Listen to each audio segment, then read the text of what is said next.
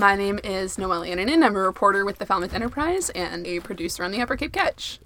And I'm Gilda Geist, a reporter for the Falmouth Enterprise and a producer on the Upper Cape Catch. Can you tell me a little bit about your visit to the Green Center? Yeah, so the Green Center is this like little house that's owned by Hilda and Earle. Hilda Maingay and Earle Barnhart.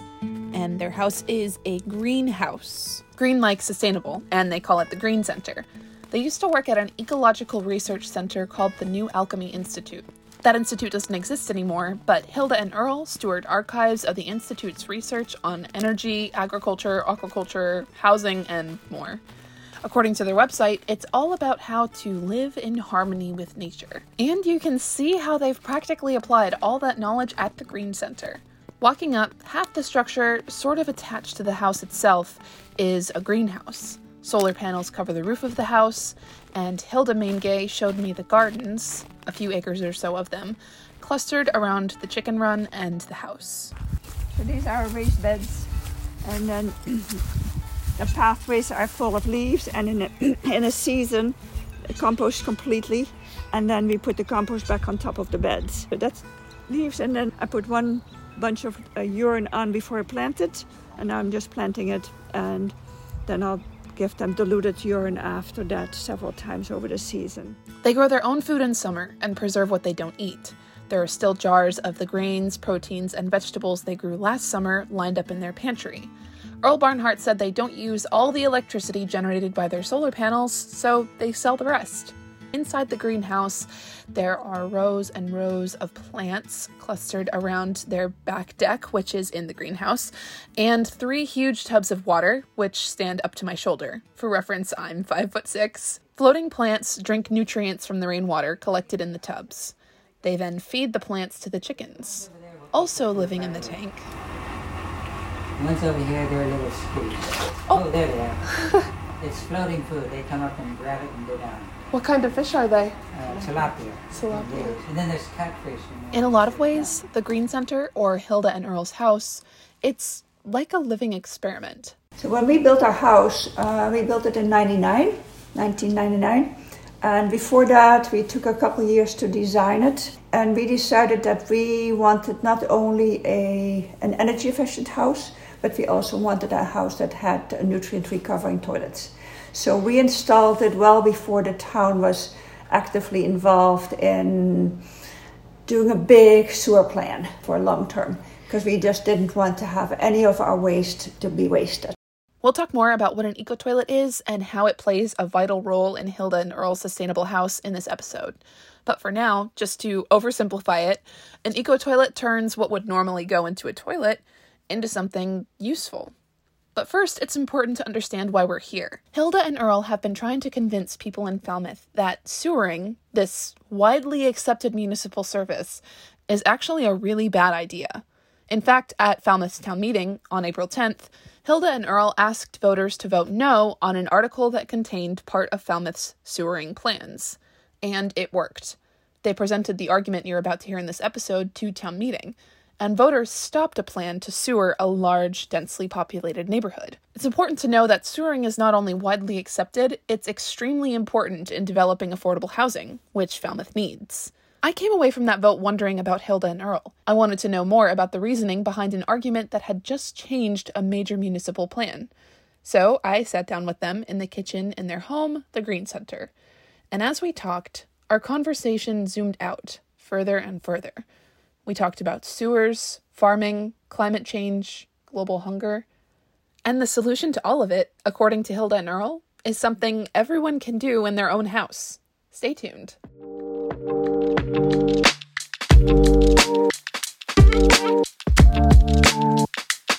This is the Upper Cape Catch by the Enterprise. We bring you audio stories with the latest news from Upper Cape towns. We're kicking off a short series in which we explore one of the biggest problems facing Upper Cape towns. A problem that maybe not a lot of people are typically thinking about unless they have to. A town's ability to develop affordable housing, care for its natural environment and waterways, and provide a basic municipal service like sewering can be a kind of delicate balancing act.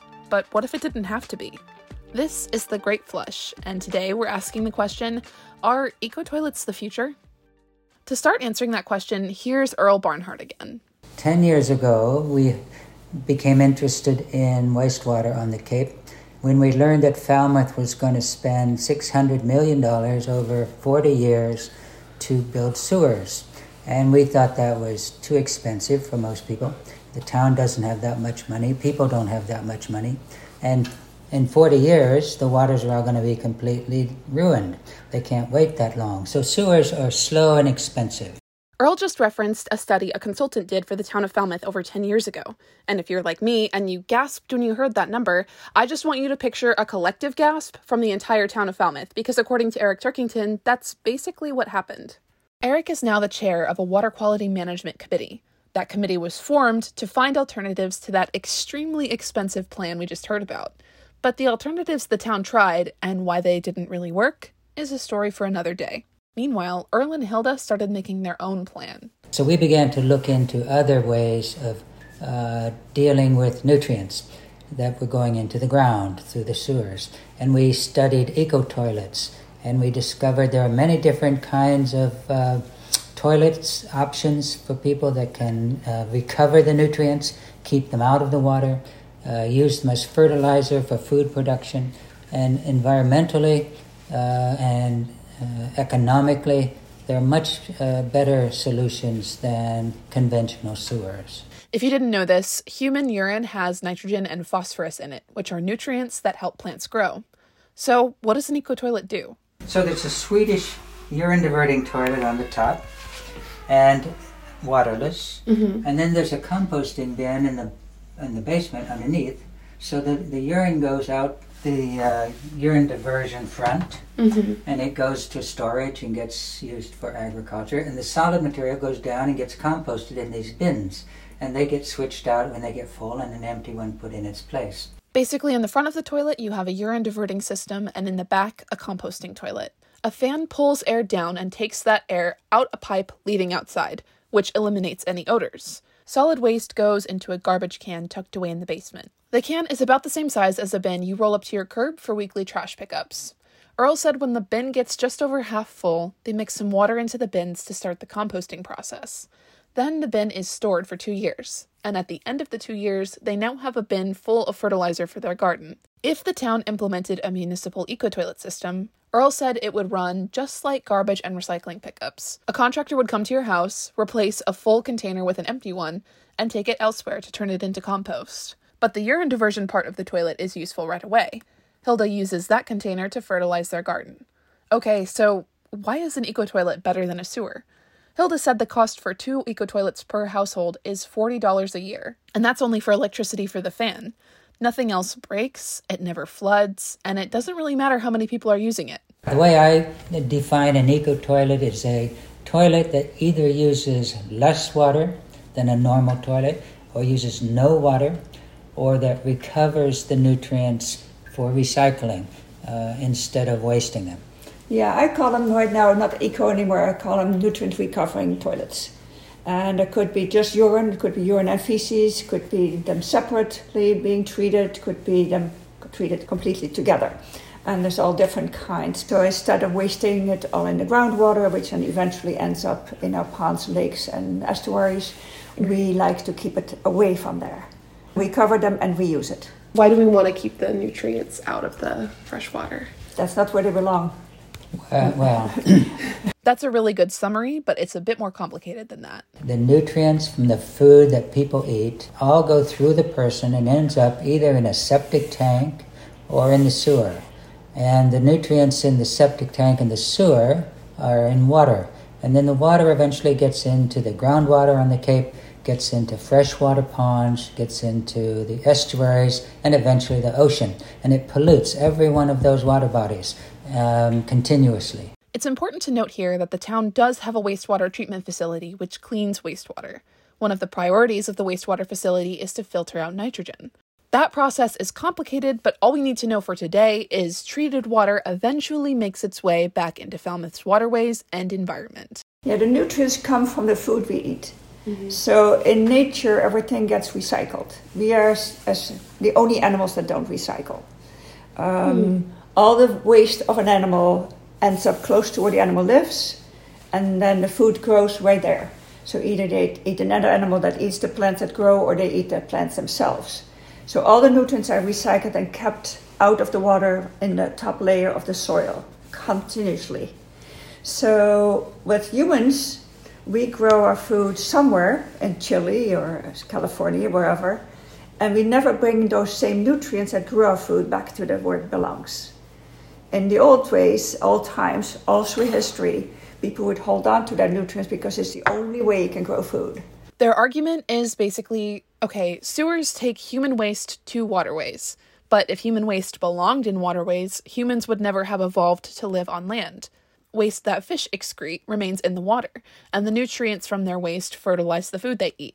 So, when too many nutrients from human waste end up in the water, it throws off the ecosystem. And now we waste it all because we can make nitrogen fertilizer with uh, gas, with um, natural gas, and we mine phosphorus um, in few places in the world. Uh, the United States has some, not enough. Uh, Morocco has most. We have to import it from China, from Russia, from Morocco, and that is unsustainable because phosphorus is a mineral, and once you have mined everything you can get, that's it. And then we cannot grow food anymore. So people are not aware that we're running out of phosphorus, and in the meantime, the phosphorus that we eat, we excrete, and then we put it in water, and then we pollute the water, and it goes away where we can't get a hold of it anymore. And, and eventually it all goes to the ocean. So all of the food, all the nutrients, and all the food, virtually in the entire world, ends up in the ocean. And it's causing very big dead zones in the ocean because it's unnaturally large amounts of nutrients uh, in the water. Those dead zones Earle was talking about are harmful algae blooms. Not all algae growth is harmful, but too much nitrogen in the ocean causes huge, harmful algae blooms the blooms become so large they choke out all other life in the area, and some of these blooms can span miles, leaving a lot of destruction behind. Phosphorus can cause these same harmful blooms in freshwater ponds. Hilda and Earle think that instead of sewering, people in Falmouth should use eco toilets or urine diversion methods. These methods keep all nutrients at the heart of those negative environmental impacts from getting into the water at all. Once phosphorus and nitrogen are in the water, there's no way to get them back out. So, urine diversion keeps those nutrients on land, where they can be used as fertilizer for food. Hilda and Earle said they have tried to advocate their way of thinking with the town for 13 years, but they haven't really made any progress. The conventional solution, Earle said, is sewering. Town officials automatically go that direction uh, because they've always done it in the past. And uh, it's considered civilization marching onward to make sewers for your town and you're backwards if you don't have them. So it's a social, political thing that's just a habit, uh, tradition. Earle and Hilda have a design they patented for a urine diverting, nutrient recovering, waterless urinal. Hilda said that their design would negate the need for a sewer. If we just did the male urine, we would never need an outfall pipe, we would never need another sewer. The urinal doesn't take up any space. It's built into the wall and it looks roughly like a 10 inch by 10 inch square on the wall. Push it and it opens. They think if people had these in their houses, that would make a big difference for Falmouth's waterways. And it's cheap. Hilda and Earle are currently applying for the funding they would need just to kickstart the project. And the whole idea behind designing and marketing the urinal is to make urine diversion affordable and accessible for the average person. We want to do it uh, at cost. Mm-hmm. Yes, yeah. Um, we want give them away. The urine diverted from waterways could be sent to farmers who need the nutrients contained in urine for farming. It turns out that most of the nutrients from people's wastes are in the urine. And it turns out that it's much easier to separate that in urine diverting toilets, make it safe to use as fertilizer. Uh, it's the quickest way and the easiest way and the cheapest way to recover and recycle nutrients. Um, the other thing on a global level is all of the climate change activity and uh, information and publicity has they, they focus on energy uh, entirely. They talk about solar panels. They talk about electric cars. They talk about fossil fuels. It's a, it's an energy uh, biased uh, discussion of the future, but no one and, the, and those levels in the UN and in the climate uh, conferences talks about recycling nutrient wastes from people back to food. It's, it never comes up, but it's probably more important and more critical than energy. The Guardian reported in March this year that scientists are seeing an impending fertilizer and food shortage as the world's deposits of phosphorus are being used up. Countries like the US and Great Britain already rely on phosphorus imports, according to the article. Hilda basically argued if people think prices of food are high now, just wait until phosphorus really starts to run out. They hope to see phosphorus recovered from urine on a much bigger scale than just what they do at the Green Center. If urine diversion is widely accepted, they think the world could see big cuts in pollution caused by mining phosphorus and a food crisis avoided altogether. And that's why we have all this pollution everywhere and degrading soils and places in most of the world now can't afford to buy fertilizers because it's all fossil fuel based and the fossil fuels are going up, transport is going up, uh, mining the phosphorus is going up. So we get more and more hungry, hunger, and that gets civil unrest. And now you see all these people moving between drought, floods, and hunger because they can't grow all the food that they used to because of all these things combined. You get these civil unrests and populations moving. So that's, and then as soon as you get that, of course, you get dictatorship and people trying to hold on to the few resources they have. It sounds very apocalyptic almost. It is. That's... It is totally. I mean, the nutrients, they have known this for a while, but they're keeping it really quiet politically because the phosphorus is the scariest thing. And we have, they don't know exactly, but like maybe 20 years of good mineral phosphorus in this country and we are already importing from Morocco. China, of course, has closed its borders because they have to hold on to it. Um, Russia, mm. with the war, will not, we will not accept it anymore, but we got all the cheap stuff from them before. So, over the whole world, since Russia is closed up and Ukraine is closed up, where they had all this cheap fertilizer. So, they now starting to realize that urine might be the solution uh, and it's slowly, slowly happening in those countries. Um, too slow, but it's happening. The whole urine diversion in the whole world is picking up really rapidly right now as the way to solve our problems. Hilda and Earle have made it their business to remind their community about this growing problem, and it sounds like a no brainer. Their proposed alternative is cheap and relatively quick to manufacture. Meanwhile, it takes a long time to fund, permit, engineer, and build a sewer. Think big bureaucratic mess. But for some reason, despite Hilda and Earle's efforts to catch the ear of the local government, town officials tend to think that people wouldn't really want an eco toilet or use a waterless urinal. The next clip you're about to hear is a Water Quality Management Committee meeting in which Hilda pitched their urine diverting waterless urinal. The committee was discussing the challenge of how to handle the wastewater impacts of a very large, affordable housing development. Hilda suggested they implement waterless urinals. These are the ones that Hilda and Earle said would negate the need for sewers at all if they're widely implemented. The ones they designed and basically want to give away. How can it be? a good data point on public acceptance. Yeah, it would. It would be a great experiment. I mean, it's just you, could, you, you, can argue that it would actually save them lots of money because they wouldn't have to build the treatment plant. That's exactly what we find. Okay, anything else is on it, the, on is the it, I just have to uh, really Hilda? Yeah. Every single man here has used a urinal. There's nothing to adapt to. Am I correct? yeah, correct. Okay. We, so we, we, had a whole meeting on, on this. And I, had a I whole don't understand why this is a laughing matter. The, it's not the current It's a very serious solution. Okay, thank you. We, we get that. And, and, we actually agree with a lot of what you say, but it's not the agenda item we're dealing with right now. Well, we are trying to get nitrogen out of this river. Yes. I think Steve probably just went to go use one. Just a guess. Okay, next item on the agenda. This is Falmouth Enterprise wastewater and environment reporter Gilda Geist again. And it's true, it wasn't the agenda item they were dealing with at that time. However, Hilda had tried to speak about waterless urinals or flushless urinals in other parts of the meeting and was shut down for kind of the same reason. And her point is like they're all connected. We're talking about nitrogen mitigation.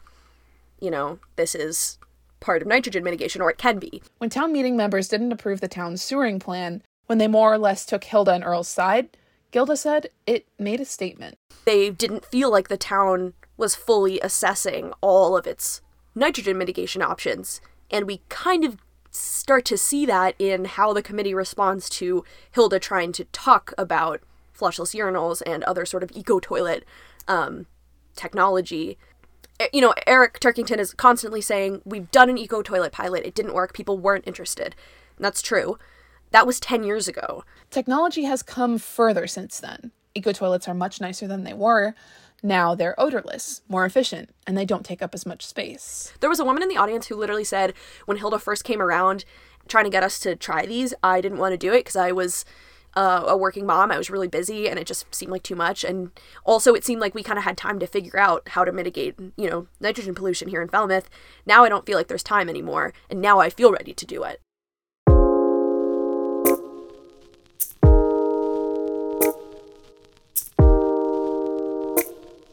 This has been the first episode of a short series on the problems surrounding municipal wastewater. In our next episode, we'll explore local wastewater plans and how they came to be. After all, you can't have affordable housing without a wastewater management plan, and everyone knows we're in a housing crisis. But towns have to move carefully because of the larger global issues at stake. So, how do they come up with a plan, and what does it look like? We'll address these questions and more in our series, The Great Flush. I want to thank Hilda Maingay and Earle Barnhart for their help on this episode, and special thanks to producer and Falmouth Enterprise reporter Gilda Geist for her help and reporting that contributed to this episode. The Upper Cape Catch comes out every Friday, just like our newspaper. Check us out online, on our social media, or on our website at capenews.net. We also have an app that is free to download on the App Store and Google Play. As always, thank you for listening.